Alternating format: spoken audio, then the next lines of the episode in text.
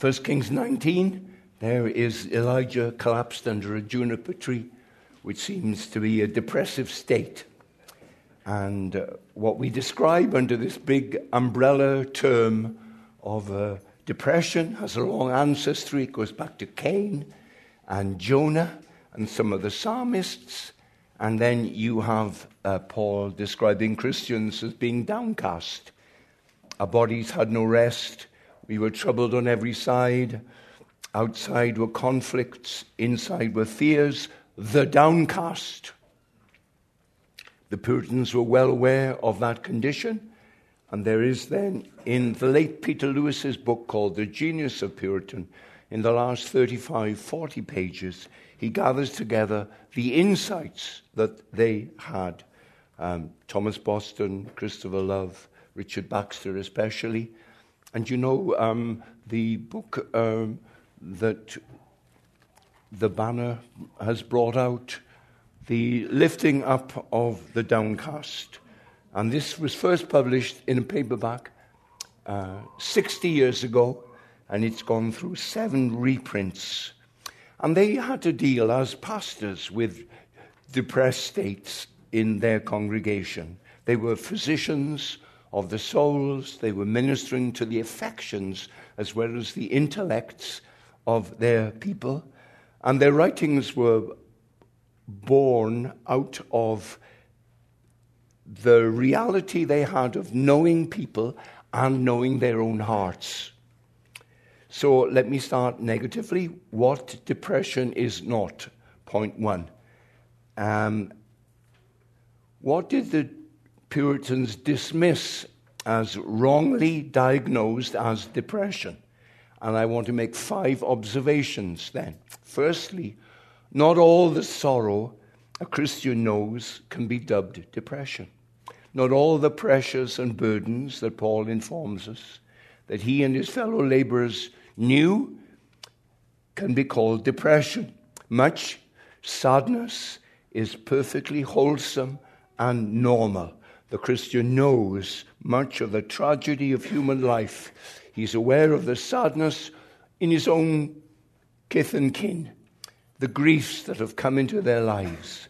We meet a stranger, we sit on a plane, and then they open up when they discover I'm a, I'm a pastor, and they tell us um, about the private sorrows that they have gone through. It's a groaning world.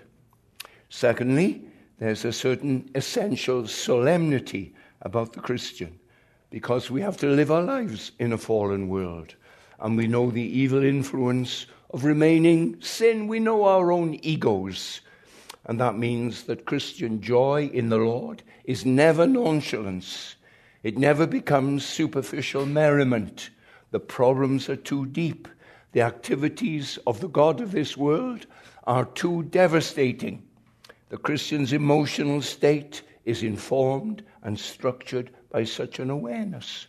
And so every Christian is characterized by a certain seriousness, a gravity of bearing and deportment before God.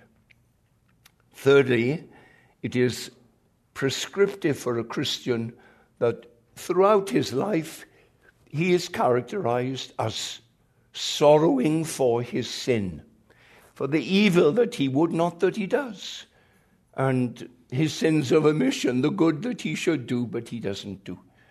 You think of the Sermon on the Mount, that immensely logical and comprehensive description of the human life, and it begins with those Beatitudes Blessed are the poor in spirit.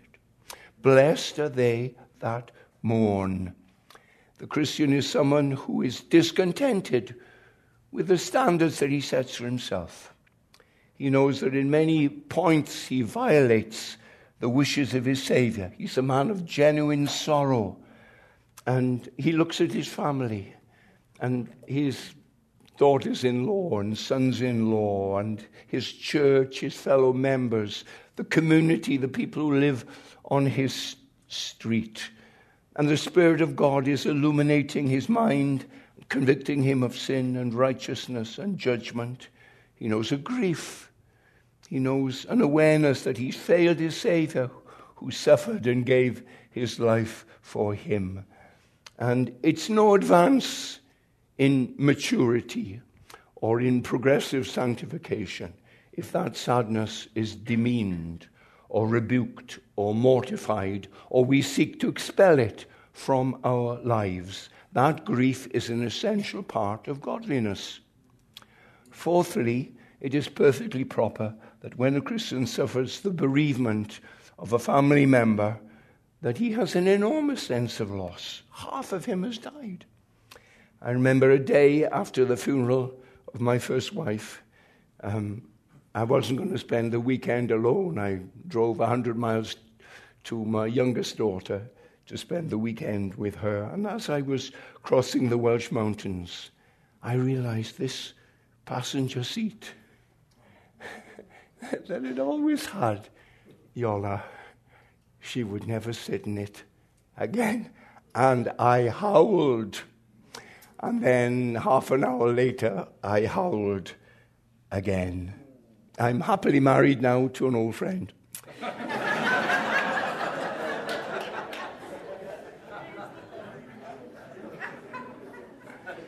so, such sadness is not called depression by the Puritans.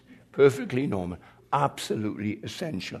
We encourage those in our fellowship who've lost loved ones, who choke up and then they say, Oh, sorry. Say, oh, don't be sorry. Don't be sorry. It's a mark of your love. And uh, we sorrow not as those, not as those who have no hope, because their loved ones have been annihilated in their view. And soon they will be annihilated too. And it's a hopeless life, a long day's journey into nothingness now, that's not our grief as Christians. Um, the disciples of the Lord die in hope. Um, it's not, not that grief is wrong, but hopeless grief is wrong. When Stephen was murdered, the people who saw him and had been blessed under his ministry and saw the horrible murder of him at the end, they made great lamentation over him. And this brilliant man with such a future, they took his body away and buried it. The Holy Spirit stamps his authority on their tears. Jesus Christ was loved by two grieving sisters because uh, their brother had died. And Jesus weeps too. He doesn't confront Mary and Martha and say, Come on now, stiff upper lip. You, you are believers in God. become Stoics. It's perfectly proper and quite essential for Christians to fill up. Fifthly, the Puritan said it's perfectly proper for our souls to bend under the stresses of seeking to live a Christ like life. I'm talking about the trials of being a Christian in a world that doesn't know us because it doesn't know our God. If we condemn all sadness of Christians, then how do we, how, how do you view your Savior, who is called the man of sorrows, who was personally acquainted with grief? In other words, it wasn't exceptional for him to break his heart. He didn't attempt to hide this, he didn't go in a corner to cry. Um, he wept over Jerusalem's recalcitrance. To repent, he'd stretch his wings out over them and protect them, but I would, but you would not. Here is God's great definition of a man. Here is what Luther called the proper man.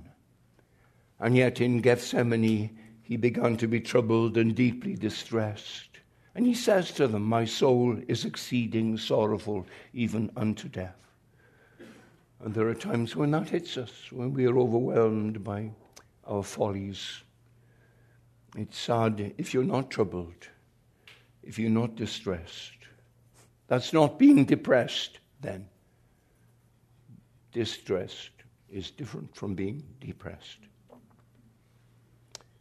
Um, There are times the psalmist speaks of when he says, Iniquities against me prevail from day to day.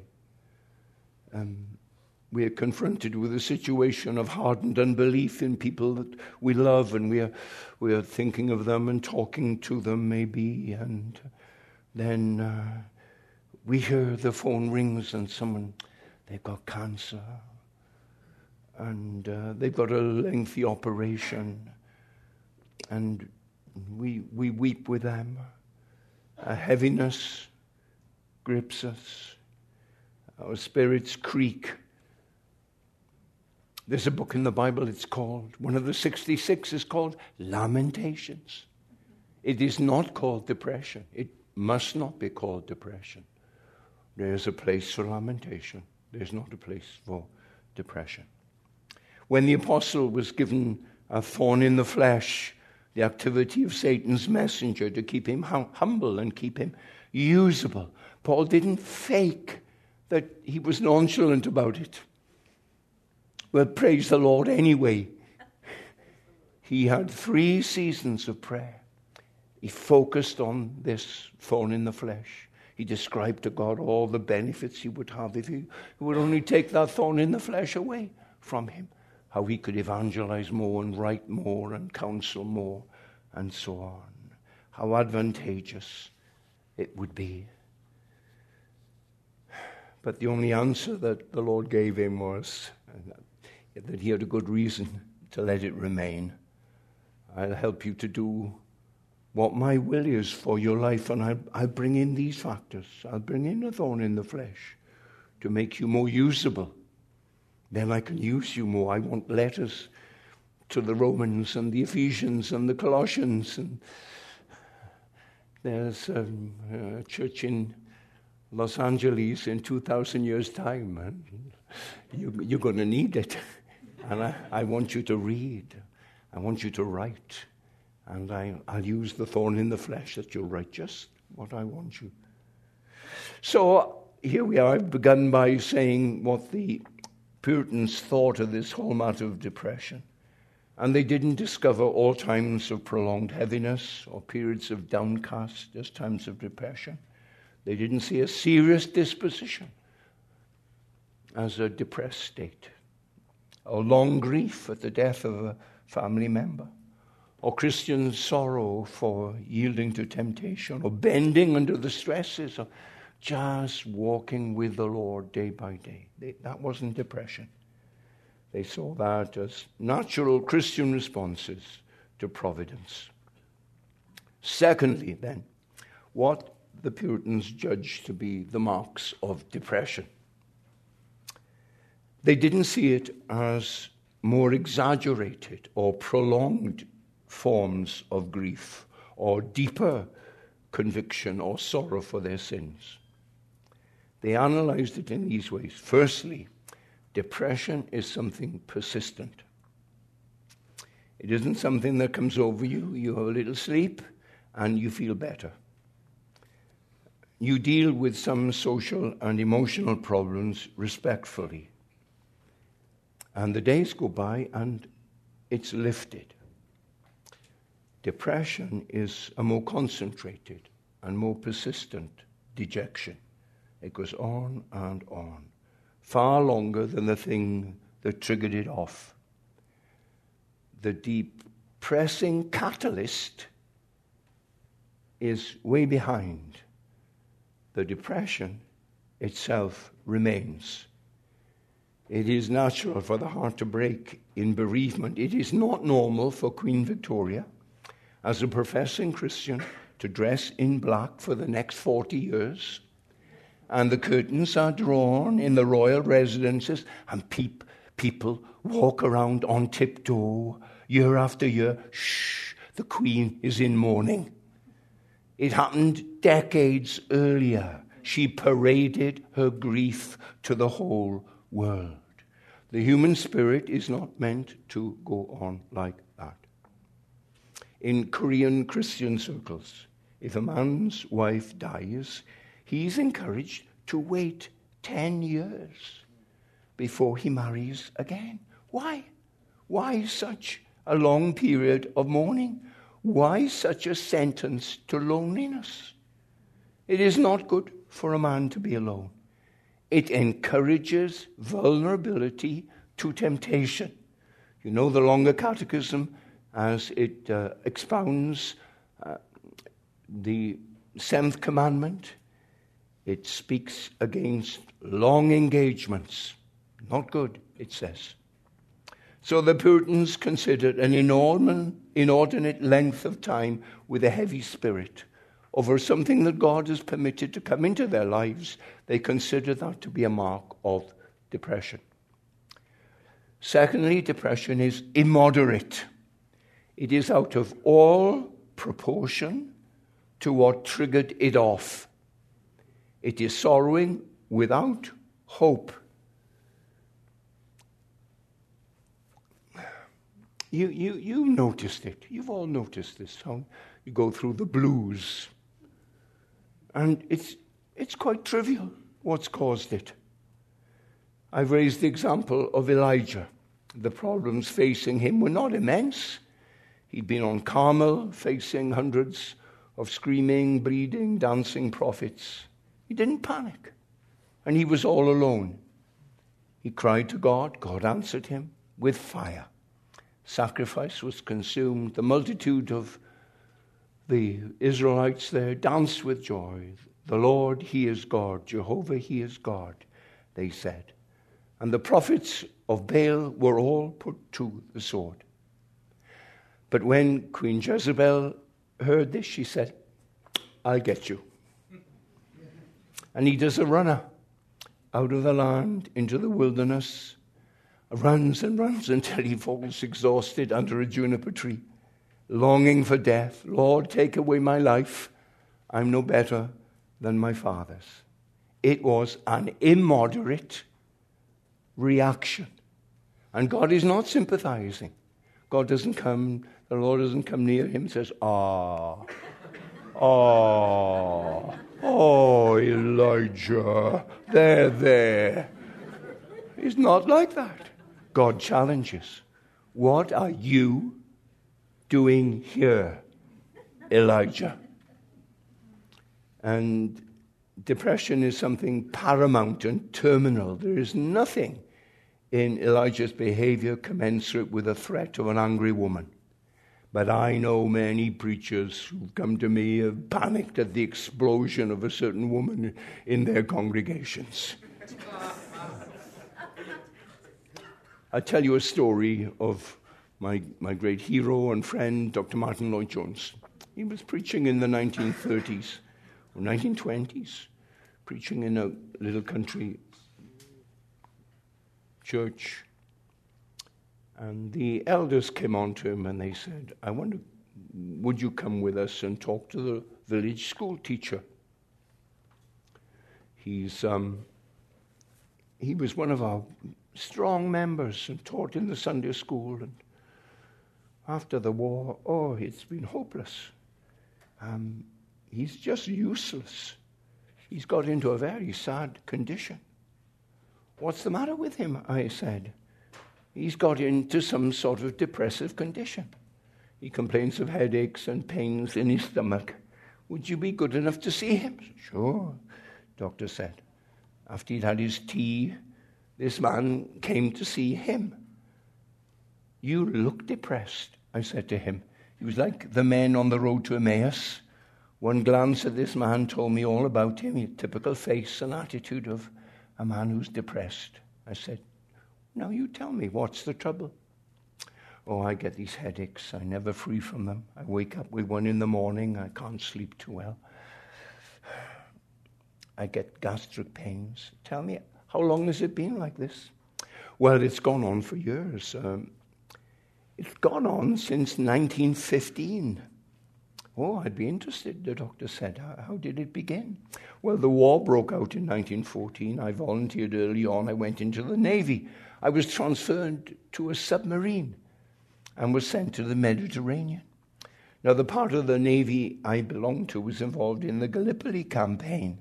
And I was there in this submarine in the Mediterranean during that campaign. And one afternoon we were engaged in action. We were submerged in the sea. We were all doing our duties when there was a terrible thud. And our submarine shook. It was hit a mine. Down we sank to the bottom of the Mediterranean. I've never been the same man since. Well, tell me more. Dr. Lloyd Jones said, Tell me more. There's nothing really more to say, the man said. I'll tell you how it's been since that happened to me in the Mediterranean. But I want to hear more. I want to hear the remainder of the story. I've told you the whole story. That went on for a while. I'd like to hear the whole story start at the beginning. And he told me how we volunteered and joined the Navy. Went to submarine in the Mediterranean. That afternoon they were on maneuvers and bang, they were at the bottom of the Mediterranean. It's been like that ever since. Tell me the rest of the story. he went through it all again and came it to this dramatic afternoon thud. The shaking of the submarine down, we went to the bottom of the night. There's nothing more to be said. Are you still at the bottom of the Mediterranean?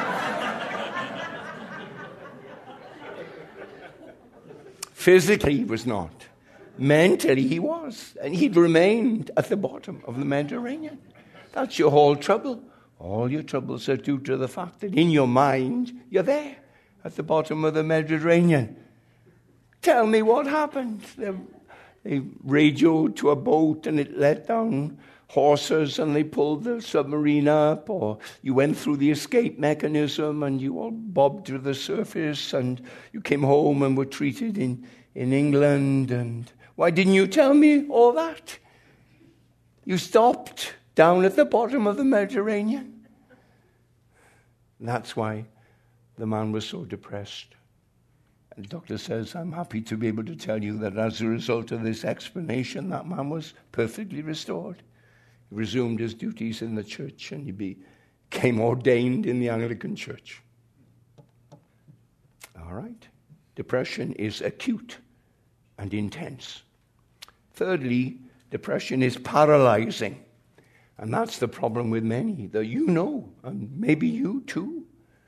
A certain problem has altered our perspective and it's altered our values as to what is really important we've allowed ourselves to be immersed in what's happened to us. So we've marginalized all the glory of redemption in Jesus Christ, the greatness of his salvation, the blessedness of being pure in heart and able to see God.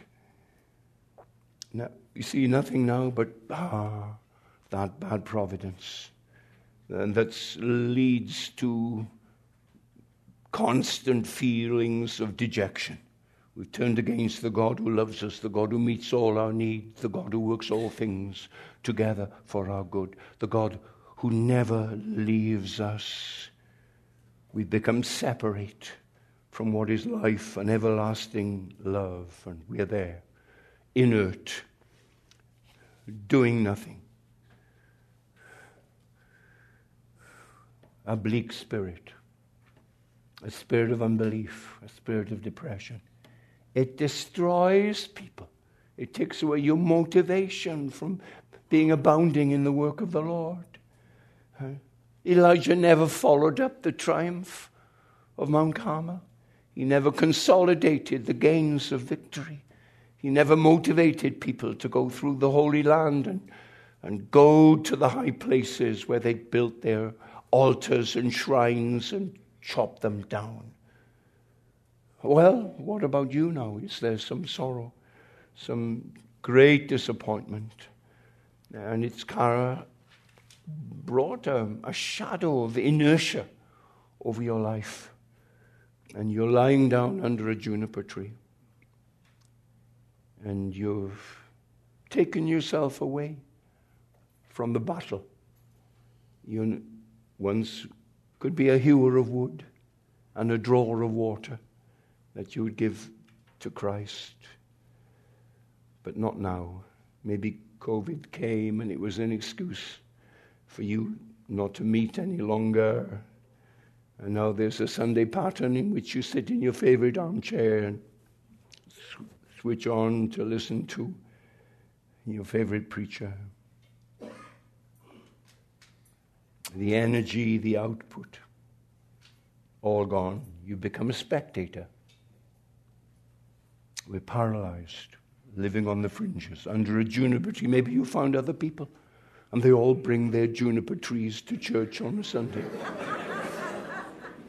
and they sit in a little grove. Not much enthusiastic singing from this quiet corner of the congregation because they're all rather depressed. Depression is persistent, it's immoderate, and it is paralyzing. Fourthly, it shows itself in self destructive thoughts. Here's Elijah. My fathers were failures, and I'm a failure too. And he's lost any desire to go on living. Oh, I hope that's very far. Oh, I hope, I hope none of you is thinking like this self harming. The devil has sent a, a fiery dart at you, and he says, Kill yourself. It came from hell. You came from hell. You brushed it aside.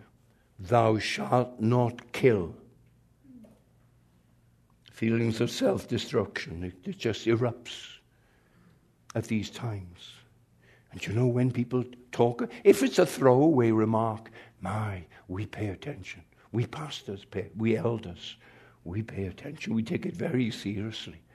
Um, we treat depressed people with much kindness and much patience, like kissing, gentle but firm. That's how we treat people. We neglect 50 other people in the congregation. They all want us to call and see them. We're there at that time in these people's lives, day after day, sitting, listening, encouraging them, seeking to lift them up. Fifthly, depression is self deprecating. This man, Elijah, you could say he He's the greatest of the Old Testament prophets. When on the Mount of Transfiguration, uh, God sends from heaven the representative of the law, he sends Moses. And when he sends the representative of the prophets, he sends Elijah. This man of such charismatic gifts, this man of, who's known such blessing, and now he is feeling totally useless. He's looking back, and his conclusion is we've all been failures, like father, like son. And there's a point when self depreciation is not humility, it is a destructive denial and repudiation of what God, in His mercy to you, in His loving kindness towards you, has done in saving you from hell and working all things together for your good and never leaving you and blessing you multitudes of ways. And you see it, you see it everywhere. Oh, what am I? What are we? Other preachers, they're so wonderful. We watch them online. But with us, what have we ever done? And we lose confidence in our in our worthiness, in our gifts, in the call of God to be preachers of the gospel, our persistence, our self belief has been destroyed. And someone says, Well, it's a very humble spirit. It is not a humble spirit. My status is I am the Son of God. I am a joint heir. Everything that Jesus deserves, I also inherit because I'm in him and I'm with him. And I can go to the maker of the universe and say, Abba, Father, to him. And the gifts I have, they're all from him. He's entrusted them to me. And I must say to myself, You're not nothing. You're not. You've been loved with an everlasting love. And my task as a pastor then is to make this uh, poor man take pride in his high position. Not by saying you you really are wonderful and so on. Do you know, Bill, God chose you before the foundation of the world. And he gave you to his son, and you're going to heaven, and he's worked all things together for your good. Do you know this, Bill? Do you know that nothing's going to separate you from the love of God? I know you've only got a dog. and, and, and, you've retired from the, the little work you did now, cleaning the streets. God is your Father and loves you so, so deeply.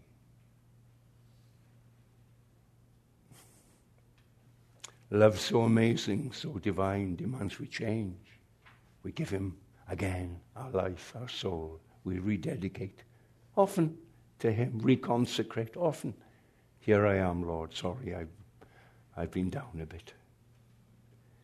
Sixthly, depression can result in self neglect. Our routines break down. Sleep, diet, becomes impaired. Social interaction. Where is he? Where is Elijah? Is he home with his wife? He's in a cave. He's under a tree. this great man, worthlessness and despair causes a shutdown in functioning. He's, he lacks any, any love for himself, any care. Love your neighbors as you love yourself. Look after yourself.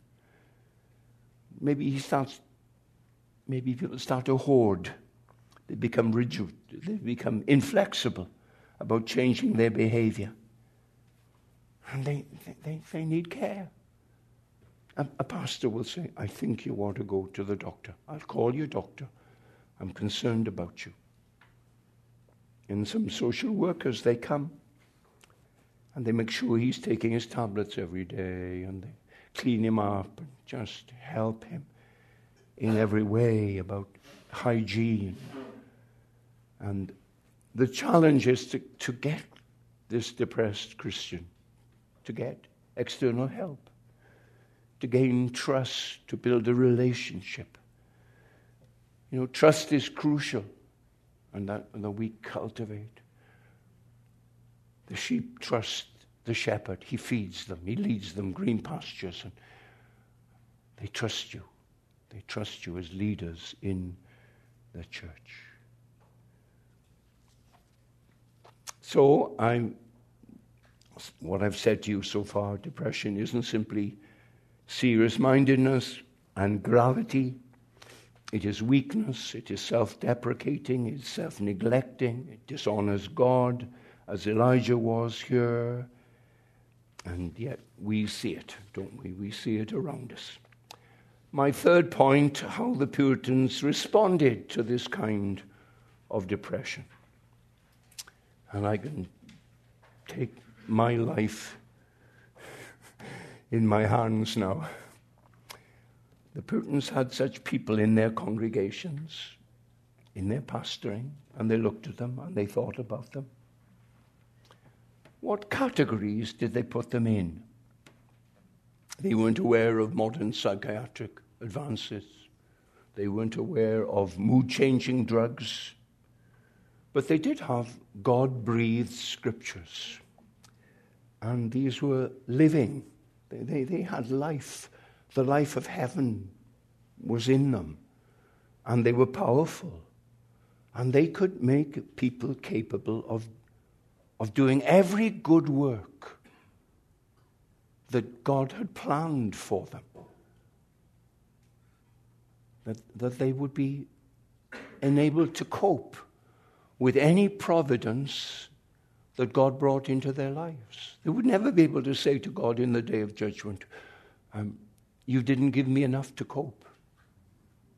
God said, Didn't I give you the indwelling spirit and illimitable access to Him? Didn't I give you the Word of God, which is alive and powerful? Didn't I give you these things? Didn't I give you friends who prayed for you and loved you? Didn't I?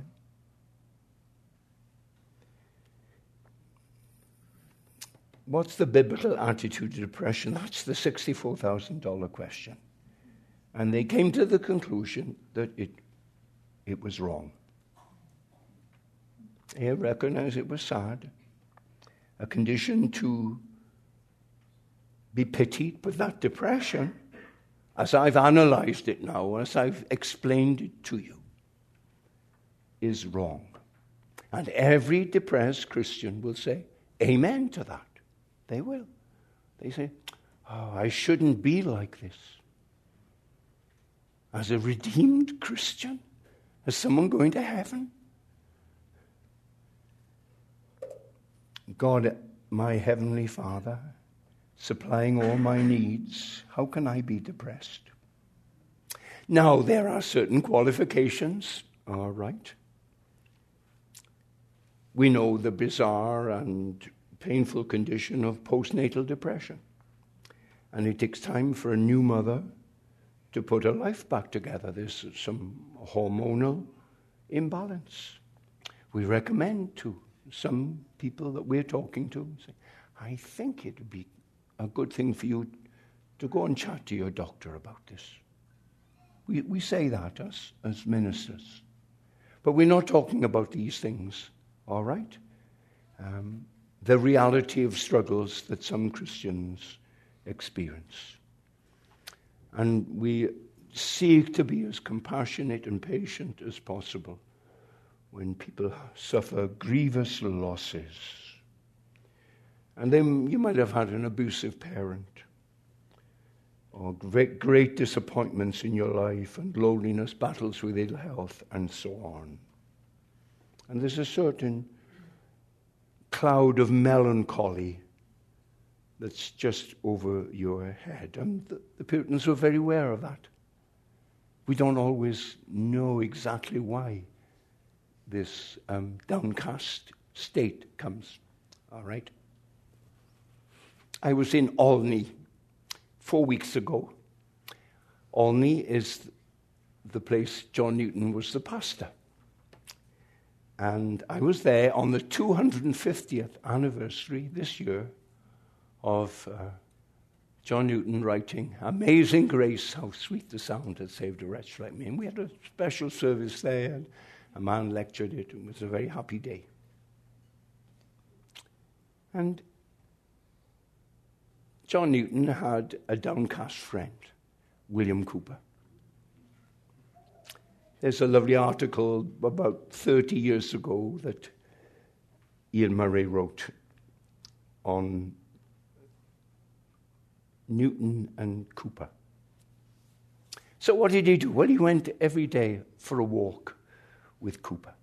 They had pets, they had pet hares that they loved, and the animals scampered around the house. There was music that they both enjoyed. They read together. And Newton encouraged um, Cowper to write his poetry and express his creativity. Another companion, she would come in the evenings and she would be engaged in her embroidery. And she was there. He wasn't alone.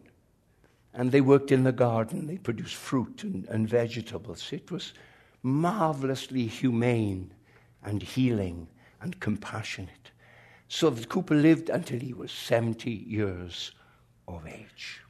So I'm saying, ah, oh, be patient. Oh, be patient. When they phone and they say, oh, I'm really down. Can you come along? Can you come now and visit me? I don't think I'm a Christian, you know.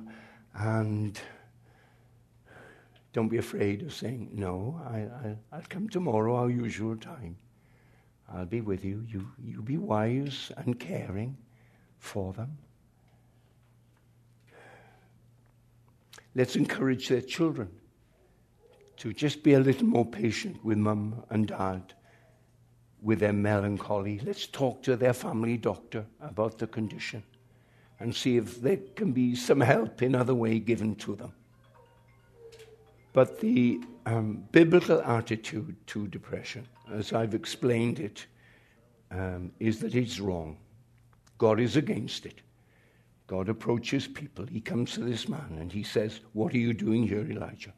So far from where you should be working and laboring, not lying down under this juniper tree, so disconsolate, so suicidal, so self destructive in your sorrow. And then he comes to Jonah and he speaks to Jonah and he says, What are you doing? Wallowing in self pity because the plant has died and Nineveh has repented. He comes to Cain and he looks at Cain and he says to him, Why is your countenance fallen? And he speaks to the psalmist and he makes the psalmist speak to himself and to say, Why am I cast down, O my soul? Interrogate, examine yourself in the light of the mighty promises of God and the mighty blessing that you have as being a child of the King.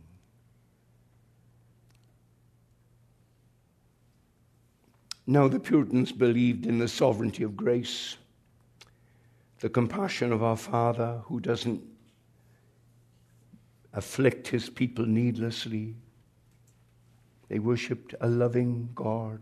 They lived under the moral law as expounded in Matthew 5, Romans 12, Ephesians 5 and 6. Don't be drunk with wine wherein is excess, but be filled with the Spirit. Rejoice in the Lord.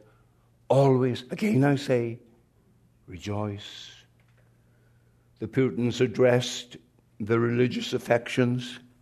They bowed and they said, Love, joy, peace, long suffering, gentleness, goodness, faithfulness, meekness, self control, what graces.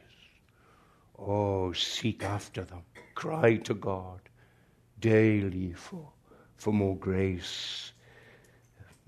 Paul learned in whatever state he was in, therewith to be content. He learned it, he didn't pick it up on the road to Damascus. He was an energetic and dynamic personality but he learned. One day he was in a prayer meeting, and uh, an old man said, Let's look at Psalm 23. And um, the Lord is my shepherd. I'll not be in want. You know, you may never be in want because you have this loving shepherd. And Paul could see that it was wrong to be discontented.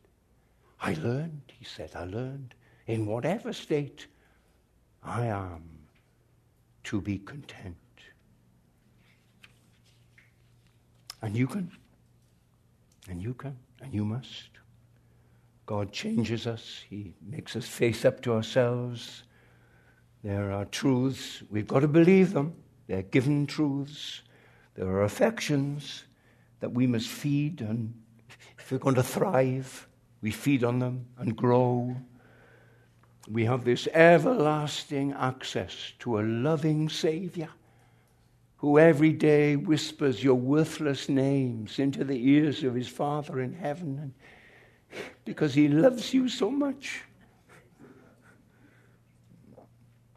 You justify your depression because you were abused as a child. You were abused by a cruel husband an older man in a position of trust. Oh, I'm so sorry. Oh, dear, I'm so sorry. Oh, God's kept me from, from that. I'm so sorry that it happened to you. But you're a Christian. God loves you and cares for you. You matter to God. You can talk to Him He reigns in your heart. He is mighty. In Dr. Lloyd-Jones's book on spiritual depression, uh, my favorite chapter in that book is called That One Sin. And you know, our regrets and our blame for what happened since is when the devil reminds us. And you wonder, I wonder where she is today. I wonder how she's coping. Is she doing okay? That one sin. Fourthly, some reasons why the Puritans thought that d- depression was wrong. Firstly, they considered it dishonoring to the Lord Jesus. If you are eating the bread of life, you are witness to where you live and to your family is that you are satisfied. You are satisfied. That's your testimony. I'm satisfied with Jesus Christ. And I, I, want everyone to know that. The Christian life is a wonderful life, it's a stable life, it's a contented life, it's a strong life. All our past sins are forgiven sins. There are resources that we have that the world knows nothing about. They know about the drugs, they know about the drink, they know about the relationships, they know about non stop tr- travel, they know about entertainment, but they don't know one who said, I have come that they might have life and have it more abundantly. They know nothing at all about Him. And there are people in our congregations, and oh, we wish they were stronger. We wish there was a bit of fight about them. Uh, they could have a peace that passes all understanding and joy unspeakable and full of glory, but they don't have it. And their family can see they don't have it. Their workmates, their neighbors. And how can I preach from a pulpit that everything is vanity outside of Jesus Christ when there's such long faced discouragement in people who profess to be church members? They're saying, I, I barely cope. And the first way of deliverance from depression is to say, I am being an appalling advert for Jesus Christ. You know, when we were teenagers, it was not like that. There was a, a, a twinkle in our eyes. Well, there was a joy. There was a blessedness. And they were the people that impressed us, you know, our first Christian heroes. And oh, our faces lit up when we saw them. They were self integrated, and there was a joy, and there was a sense of humor and a strength of character about them. And oh, how we admired them and wanted to be like them. If you had been surrounded by depressives, would you be here this afternoon? God's put your feet on a rock.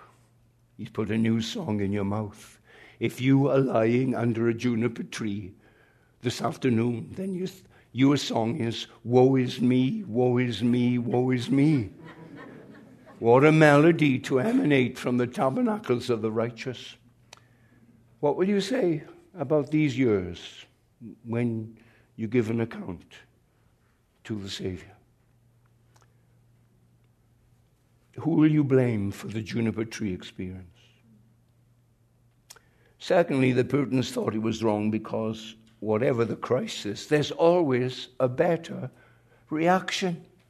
Because you see, depression is always a reactive condition. It's not a tendency within, it's a reaction. When we're under stress, you, you can choose, okay, this is my avenue of depression I'm going to walk in for a while. It's a selfish reaction, it's a withdrawing reaction. It is always a reaction to circumstances in our lives, and there's always a better way. Depression is a possibility, but you have to address it. Like you talk to yourself, the psalmist says. Why? Why are you cast down? Why am I depressed? Get out of my life. Get out of my house. Get out of my fellowship. We have to talk to it. Why? For every possibility of depression, there's always a better way. There's the possibility of our own sin. Let me paint the gloomiest picture then. I, a converted man, I know from day to day I am the most calamitous moral and spiritual failure. I fail as a father, I fail as a husband, I fail as a grandfather, I fail as a friend. I fail as a church member, I fail as a pastor preacher, I fail in leading the church, I fail in my pastoral advice, I fail in my testimony on my street, I fail in my personal devotional life, I fail in every relationship and every single level of my life. And at the close of every day, there's nothing I'm proud of as I look back through the day. And I, I say, when I get back to London now, next week, I say, what a shambles. it's all been. How irrelevant my life is. The best I've done is mix with selfishness and plagiarism and shortcuts and ego. And I can look back at the end of a day and I can work myself up into an enormous depression. Lord, take away my life. And in spite of myself, fall into depression. There is always a better way, a better possibility than finding a juniper tree and lying down under it. I can go to the throne of grace and I can speak to the king there. The king of love sits on it. And he smiles and smiles forever when he sees me coming there. And you know what happens? You know what happens? You know what's happened in some of your minds when I've said that? And you are thinking, oh, yes, but you have to ask and ask and ask and ask and ask and ask with immense sincerity and passion and transparent self denying longing.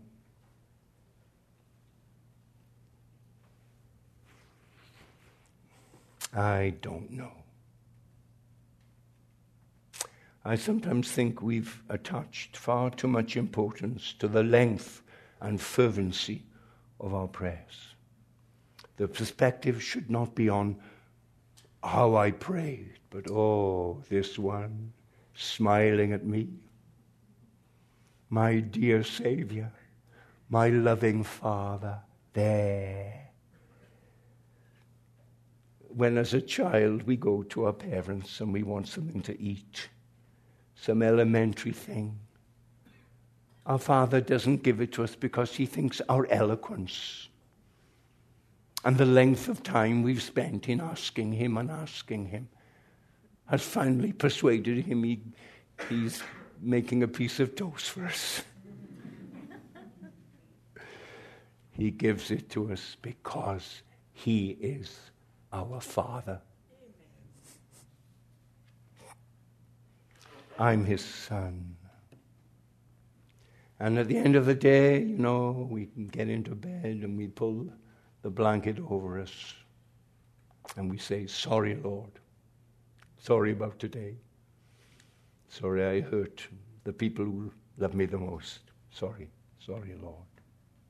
Sorry about the failures. Forgive me. Help me better tomorrow. Cover today. And if I believe in grace, if I take the New Testament seriously, If I believe where sin abounds, grace much more abounds. Then I must believe that simple prayer. Sorry about today, Lord. It avails with God that his answer is exceeding abundantly above all that I ask or even think. And that has been my experience for decades. And then, you know, another voice comes, and the voice says, Ah, oh, but just you wait. You're going to get your comeuppance, aren't you? I won't listen to that voice. I hear a gentle voice, the sweetest voice, the loveliest voice. Come to me. Come, come on. Come to me now. I'll give you rest. If all Los Angeles comes, I can cope. I can give everyone, the vilest offender, I can give him rest. I can. His superabundant love. Jesus Christ is the great scapegoat. And we see him. We see him. He's going up a hill, and then he's gone out of sight, and then he's up another hill further away, and, and he's gone. And then we see a dot, and he's gone. He's gone forever. He's taken all my guilt, all my condemnation. He's gone. He's gone with it. He remembers it no more. Why am I a marine archaeologist and putting my diving kit on? and going down into the depths of the sea and looking for those sins that he has cast there. Come on. they are all forgiven sins. Come on, Christian. What are you doing? Go to the cross. Where did the burden fall off Bunyan's back? Is when he saw a Savior loving him, giving his life that we might be pardoned every one of our imaginations, every one of the sins of omission. He's taken away. There's always a way back to God from the dark paths of sin. Always there's a way. There's a way from where you are this afternoon. There's a way back for you to this living, loving Savior, Jesus Christ.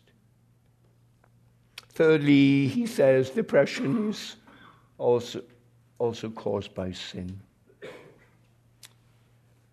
You know, the people we've hurt, and we think about them, and we lost track of them.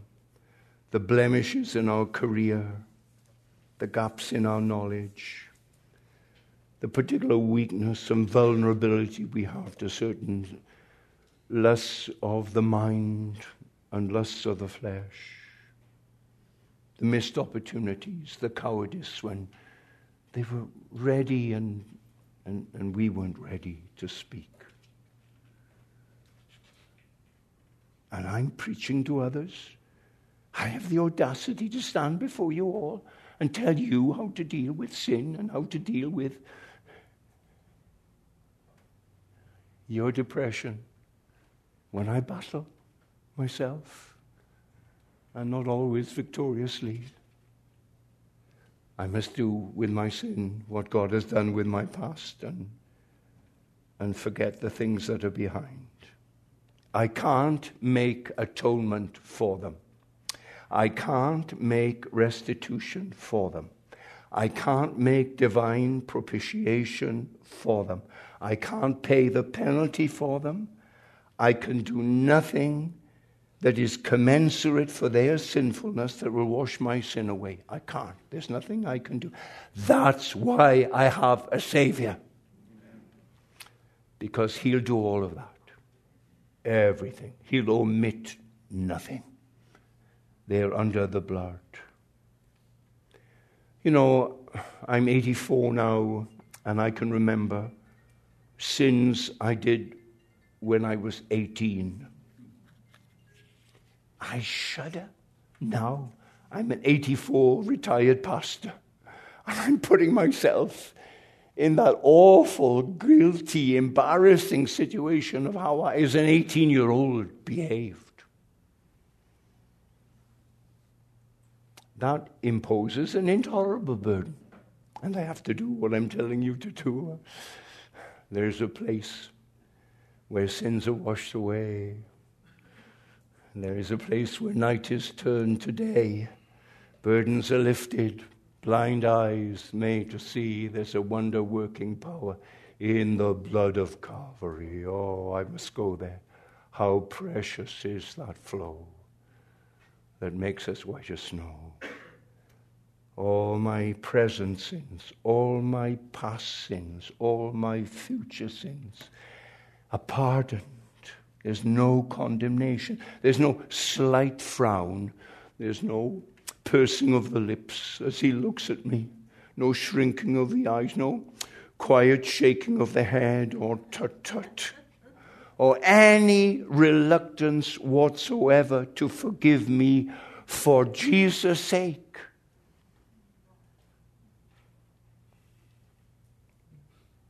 He looks at his dear son and he pardons me. And grace is as simple as that. Or take the fact of our pastoring, our keeping the Christian walk in days when there's a lot of pressure. It's, my friends, it's, it's tough being a Christian. Taking up your cross and denying yourself, loving God with all your heart. They're watching us. I think of the men on the diaconates I've passed, pastored, and they work early in the morning, late at night. They're in the prayer meeting. They care for their wives and children as best they can. Wonderful. They don't give in to depression. They don't search for where's the nearest juniper tree. Where can I have a nervous breakdown, Pastor? I can let the whole thing crush me. Oh, I can talk to the Lord. I've got a close friend and I share my life with him. And he lifts my burden. Here is grace that's sufficient. Sufficient for now. Sufficient for this afternoon. Sufficient for the devil's fiery darts that now you know. He'll help you, he'll carry you through. I'm a man in whom Jesus Christ lives. Oh, let me say that to myself again and again in this book where William Bridge goes through all these headings a lifting up in the case of discouragement, great sins, weak grace, miscarriage of duties, assurance, temptation, desertion, affliction, unservableness. Those are eight chapter headings. And then the cure of discouragement is by faith in Jesus Christ. I can do all things through Christ who strengthens me. I can cross any river. I can climb any mountain. I can overcome any trial. I can endure any temptation. I can do it through, through Him who loves me and is determined to take me to be with Himself. The Lord is good, a stronghold in the day of trouble. He loves those that trust in him. Do you know a Christian can ascend with wings as an eagle? A Christian can. Not a special Christian, not the second blessing Christian, a mere Christian. He can run and not be weary. He can walk and not faint. And you can. You can. God can deliver you again and again from depression. May God bless us all. Amen. Amen.